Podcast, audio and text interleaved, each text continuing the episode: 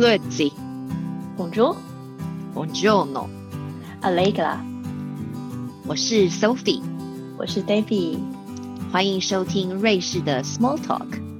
来跟我们一起聊聊瑞士生活的酸甜苦辣吧。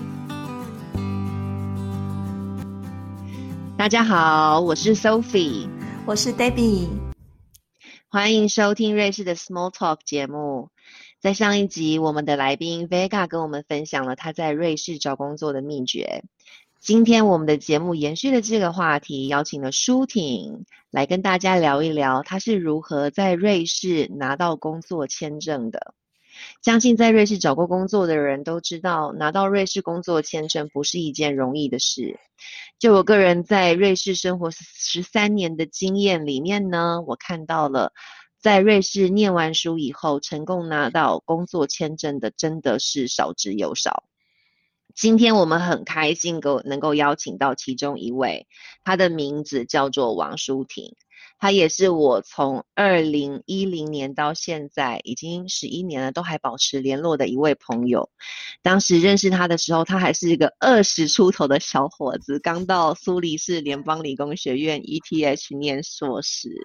我们 讲到这里苏婷我这样笑了，真的是小伙子长大了，但还是很年轻，三十出头嘛。哎，等一下我就不小心暴露你的年纪哦。啊，没关系啦，我们一开始就讲了，暴露过了。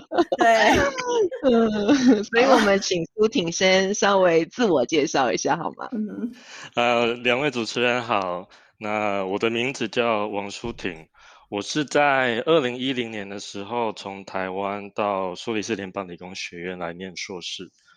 那在毕业之后，我在二零一三年开始工作，一直到现在都还在瑞士这样子。嗯，舒婷，你的在 ETH 的时候，你念哪一个科系？呃，其实我在台湾大学，我念的是电机系，我是成大电机毕业的。那在这边的硕士，我是其实也算是电机的应用领域，是属于医学工程。那就是电机方面的的知识，然后应用到医学上面。对，嗯，对，那所以这样听起来，就是你的所学跟你接下来的你的你的工作是有相关的。所以接下来我的问题就是，通常我们听过在瑞士毕业的留学生分享他们工作经验的时候，当然经验因人而异，但共通点都是找工作是困难的，它是有挑战性的，尤其是要找到愿意帮他办工作签证的公司。那你自己的经验是什么呢？你觉得最大的困难在哪里？那其实我觉得最大的门槛就是你必须找到一个公司愿意帮你办签证。那其实因为在瑞士呢，他们有他们他们有一种特别的条款，就是公司必须证明说他无法在瑞士跟欧盟之间找到合适的人选，他才能够去聘用所谓的第三国的人士。那嗯所谓这种这种是是不是任或或是这种不可取代性，其实有时候是蛮主观的。那有时候也也也 depends on 公司怎么跟跟呃移民局去 argue 这个不可取代性。对啊，那你的不可取代性是什么？你的第一份工作怎么找到的？那哦，那首先我我念的是医学影像相关的。那我的第一份工作呢，是在一个做 X 光机的医用 X 光机的一个公司。那无巧不巧呢，这家公司是台资的，那所以呃，当初人资就是以以可以可以呃简化瑞士与台湾之间的沟通作为他们的 arguments 之一。对，所以同样当然也是因为刚刚好你的所有的背景都相符合，然后又是个台资的，然后我觉得这个台资的，就是同时也是有你的优势嘛，因为你会讲中文嘛，又从台湾来的。那对，那你找到就是这份工作之后，他帮你办了什么样子的工作签证？呃，其实他们就是需要跟劳工局、跟移民局去去接洽。那这方面的话，因为都是人资自己当中，那我其实也不清楚。那所以到最后会拿到什么样的签证，那其实也不是在我的控制范围。那其实我我们知道说，在瑞士，它可以工作的签证基本上有两种，一种是 L 签证，它是所谓的 short-term permit。那这个 short-term permit 是必须每一年都必须要更换的，而且它最多只能更换两次。那另外一种是 B permit，它虽然也是每一年呃更换，呃第三国的人拿 B permit 的话是要每一年更换，但是如果你一拿到的话，几乎每一年都会过，如果的签证的身份没有改变的话。对所以，所以基本上大家都会希望说可以拿到 B 的签证，而不是这种 short term temporary 的 L 签证。对啊，你刚刚说的 L 签证是两年就到期嘛？就是说如果没有成功换成 B 签证的话，他是就是得离开这个国家，是这样子吗？就我所知是这样子的。对对，跟我跟我了解的一样。那 Debbie 这边也可以分享一下，因为 Debbie 自己也有一间学校，然后他可以分享另外一种，他是没有办法从雇主的角度来看的话，他的困难点是没有办法办工作签证的。你要不要跟我们聊一聊？对，因为我其实我有一个部落格，所以它已经很久没有更新了。但是呢，之前在跟常常更新的时候，或者每一年上去登录一次，都会发现一些留言，就会有一些比较年轻的美眉们就问我说：“哎，我们就可能男朋友是瑞士人，或者是跟呃瑞士有什么关系？他想要问说，我可以来这边当中文老师吗？然后请我帮他办工作签证。”但是我就跟他说，这个是不可能的，因为我们的这里的中文教学市场其实非常的小。那我们的老师呢，你说一个星期顶多就是十到二十个小时之间的工作时数，那你办工作签证必须是百分之百的工作时数，他才可以帮你办嘛。那我们就没有办法，我们就呃在面试的时候，或者是在把那个呃工作职缺释释放出来的时候，我一定会要求说，我会要求你一定要有这里的工作签证 B。或者 C，你才可以来应征我们的职位。因为我们这么小的公司，我真的没有这么多精神体力去搞这些行政做 paperwork 就对了。这个真的太累了，所以你要找到一间公司愿意帮你做这些事情，也真的很不容易吧？对不对？对啊，那其实有时候也都是很看公司意愿的。那其实。很多大公司，他们虽然比较有经验，那他们在州政府方面声音也比较大，但是他们有时候就是想要省掉这个麻烦。那有时候反而是小公司会比较容易，因为他们他们在招人本身就不容易了，那所以他们反而会更愿意去呃去去申请签证，但是但是这个都没有一定的。没有错，当然我们今天就是请舒婷来分享她的故事，她的成功经验不一定能够一直被重复，但是我觉得这个可以帮助给一些正在瑞士就学的，然后准备在想在这边找工作的一呃同学一点 reference，就是当时知道说这个会马上凸显出你的不可取代性吗？呃，其实这份这份工作我其实写了一个 unsolicited application。就是说，他其实没有开一个缺出来，但是我因为知道他是台资，那加上这个公司做的本身跟我呃硕士学的就有密切相关，嗯，所以我就直接去问问看，说他们有没有缺，嗯，那当然不会那么快啊，那当然过了几个月之后，他们就是很巧的是，台湾的 CEO 刚好来一趟瑞士，然后人资就打电话。问我说有没有兴趣，然后台湾的 CEO 一刚好在瑞士，想跟我面试谈一谈这样子。嗯，哦，所以你是主动出击哦，没错，你就直接问他有没有机会。哎，真的不错，因为我们今天还有跟另外一个录音的时候，那位飞港也是说，你一定要主动出击，你才有机会。因为你你当当你在找第一份工作的时候，you have nothing to lose。嗯，哦，对了，也是。你还是个年轻的小伙子呢，现在也还是，是要要那个强调一下，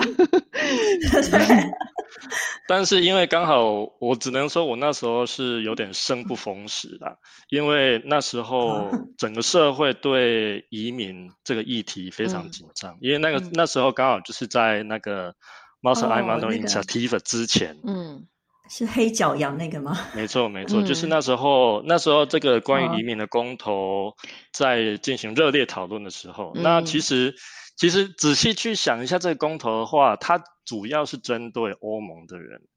嗯，那其实你这样子想的话，反而对我们这些第三国来的其实更有机会。嗯，但是问题是社会对于这个移民这个议题就是有点敏感，然后不确定性太高。嗯，所以公司有时候不太愿意去冒这个险。嗯。但是你还是得到了工作机会，还是找了，还是有公司愿意帮你办工作签啊？嗯，对啊，因为因为那时候也面临说我的签证即将到期要离开，那所以我那时候就想说，反正不管怎样都去试一试啊。对，有事有机会，没事是绝对没机会的。没错，真的。那你当时试的时候，除了这间公司之外，你还有试其他的公司吗？呃，其实也有啊。嗯，那其实。这个不是我第一份找到的工作。那我第一份找到的工作，因为我自己觉得说，呃，可能第一个它对我来说不是那么的适合。那第二个，我自己觉得这个公司它在帮我申请签证的时候，可能没有办法提出很有力的论点，说我他们非要我不可。嗯，对，所以这个就是基于这两个原因，我拒绝了第一份 OK。了解。所以 ETH 出来的学生也是非常有市场竞争力的，也是会遇到公司愿意帮你办工作签证的。然后刚刚我觉得舒婷说到了一个我觉得还蛮重要的策略，也许换一个角度，也许试试看比较小一点的公司，也许拿到签证的几率会会稍微比较高一点。你可以叙述一下吗？就是说你当然第一份找找到第一份工作是最困难的，然后你你当时拿到的是 L 签证。是吗？你没错，我其实当初最一开始工作拿到的是 L short term 的签证。对对，然后两年之后你就成功换到了 B 签证吗？没错，嗯哼，对，嗯哼，啊，中间你有换公司？对，没错。那你你中间有换公司吗？呃，在我拿 L 签证的时候，因为 L 签证是绑雇主的，所以基本上是不能换签证。对。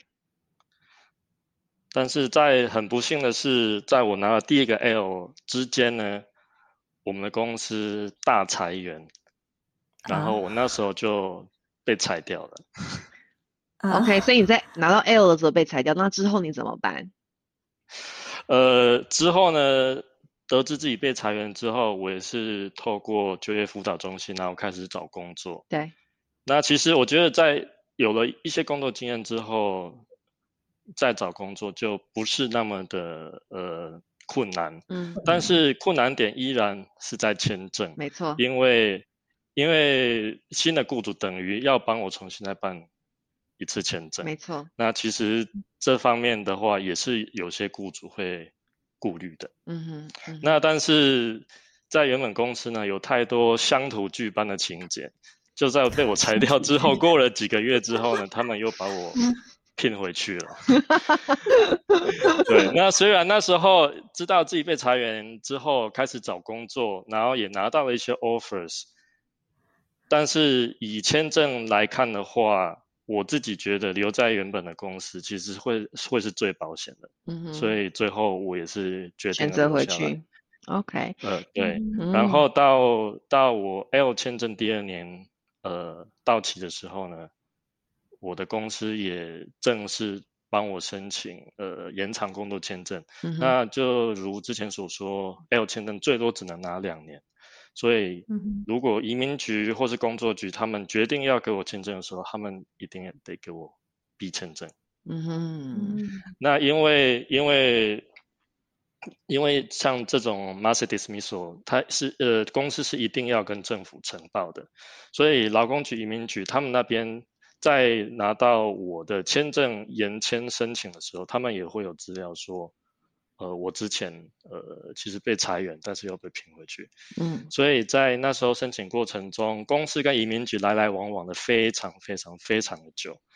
跟州移民局一次，到到了联联邦的时候，联邦移民局又问了公司很多的问题，对，那一直一直拖了好几个月，嗯呃，嗯我的我的 B 签证才下来。嗯，那那时候下来呢，移民局就有给一个特别条款，虽然我这个是 B 的签证，理论上是不绑公司，对，但是他们要求这个 B 签证第一年，我必须待在同一个公司、同一个职位。嗯哼，嗯哼，嗯哼。那这个过程当中，就是你记得大概时间有多长吗？你刚刚说几个月，大呃概有多长？你记得吗？所以那时候送出签证，呃，延签申请的大概是七月左右。嗯，那一直到我的证签证文件正式下来是嗯十二月中。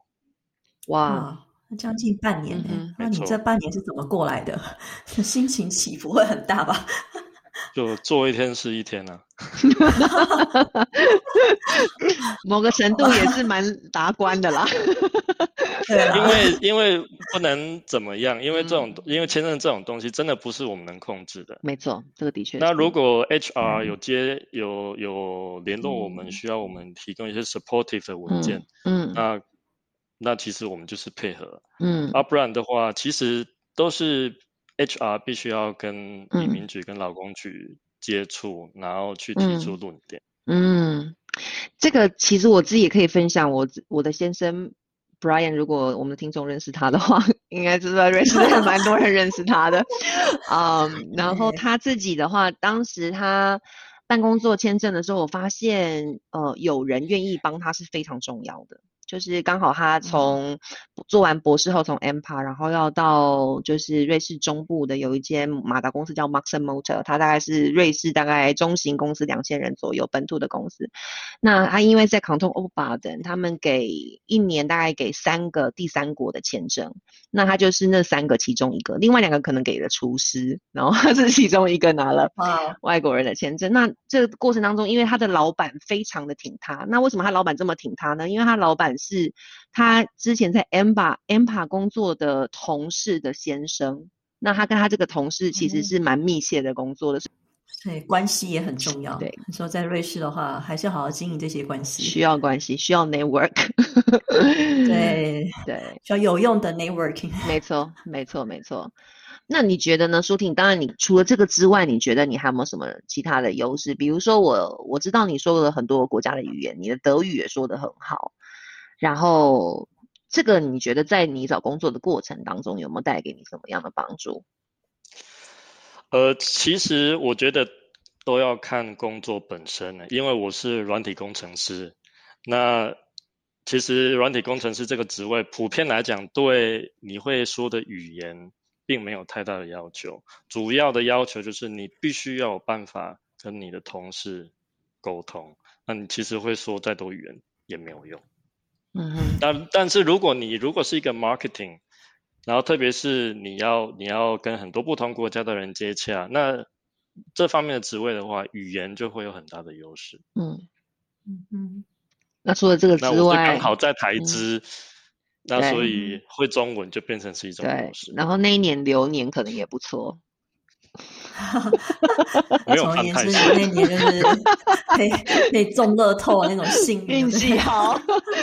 对啊，嗯，因为的确我同意，我觉得这个真的是不一定，这因为不是自己能控制的部分太少了，所以真的是看天看公司。那其实像刚刚 Sophie 提到的那个 Brian 之前工作的 Maxon 的那家公司，嗯因为 Canton o b a 等本身就比较小对，Maxon 是他们很重要的税收来源。嗯，那所以这哦个公司讲话就会比较比较大声，这个的确是，这个也是可以思考的。嗯，没错，但是在触触本身有很多外国企业，太多。那相较之下，每个公司的声音就不会有那个影响力，可能就会被稀释掉。节目来到了将近尾声了，你觉得舒婷，你想要给准备在瑞士的大学，不管是硕士也好、博士或是学士的学生，你有没有什么样的建议？然后有什么样的建，有什么可以帮助他们找到工作，并且拿到工作签的？我觉得第一个是心态很重要，嗯呃，不是说一定非得在老呃瑞士找到工作不可，因为其实我们都知道，在瑞士要拿到工作签证不是一件那么简单的事情。那没有拿到其实是正常的，那也不会 不要觉得说不要觉得说没有拿到自己就是 loser 还是怎样子。我觉得这个心态可能要有。我觉得现在跟我当年比已经简单多了，因为在那个公投之后呢，整个移民议题上就比较没有那么紧张。那特别是一些州，呃，特别是依赖那些国际企业的州，就是整天在那边呃摇八叉，然后就是跟着跟州跟联邦政府争取名额。那所以一般一方面名额也有增加，那一方面公司也因为整个整个移民议题比较稳定下来，也变得比较愿意去帮你嗯办签证。其实它每个州的提供的名额是不是都不一样啊？苏黎世不一样，嗯而且每年可能会调整。对，苏黎世应该是最多的吧？如果你是以人口数来，苏黎世应该最多吗？我记得法语区有一个州，然后在德语区就是苏黎世跟巴塞巴瑟 stadt 还是巴塞兰，我也不太记得。哦，所以想要拿到工作签证，其实应该去去比较小一点的州，这样机会会多一点吗？对啊，像嗯 Brian 就是一个很好的例子啊。那第二个的话，就是当然要主动出击，然后能嗯够、能够尽量去投不同的语义给不同的公司，甚至是像我这样子单纯写信去询问他们有没有呃内部的职缺，或者愿不愿意开一个缺，也都是一个很好的选择。反正审查履历的也不是我们，类似的也没错，我们上一期的 Vega 他讲到的就是主动出击的部分，就像刚刚 Debbie 也有提到，我觉得这个都有共同类似的，这也给嗯准备要毕业的新人一点参考。那节目最后，Debbie 有没有什么想要补充的呢？我觉得，如果大家觉得找找请人家帮你办工作签证很麻烦的话，其实也可以跟我一样啊，就是透过婚姻的方式，然后就跟瑞士人结婚，你就可以拿到合法的工作签证笔了。嗯，这应该是目前看来最简单的方式，但是也不是说大家一定要随便找个人结婚了，还是要婚姻大事还是要先想清楚，在还没找到人结婚之前，还是要跟舒婷呀，还是办理工作签证吧，就是看运气，加油啊！那其实我刚刚还想到一点，嗯就是因为在其实不止在瑞士，在欧洲，他们本身是很注重实务经验的。那如果可以在呃念书的时候就做一些实习的话，或者是更好在你未来想要工作的公司做实习的话，在毕业之后，公司会因为你的经验，在公司的经验而愿意帮你办签证的几率就会提高很多。嗯，因为我有认识，呃，当初在这边念药学的一个学生，他也在呃一家公司做实习，然后也在那边写论文。之后公司在他毕业之后，也因为他熟悉整个实验室、整个公司的情况，然后嗯也愿意替他来办理工作签证。嗯，我相信他们的 HR 还有他的老板应该对他也是蛮满意的，而且喜欢他。哦，当然啊，当然嗯去做实习，你要去要给人家做好口碑啊。如果去砸人家场子，人家当然不会让你办签证。对，能做就多做，啊不要抱怨，对好好表现。就嗯钱多钱少不重要，反正有做就好了。真的，今天非常谢谢舒婷来跟我们分享这个话题。我想签证一直都会是大每一个毕业生想在瑞士找工作的共通的问题，然后也希望能够找到突破口。那我们今天再次谢谢舒婷，好，谢谢谢你，谢谢大家，好，啊拜拜拜拜拜拜。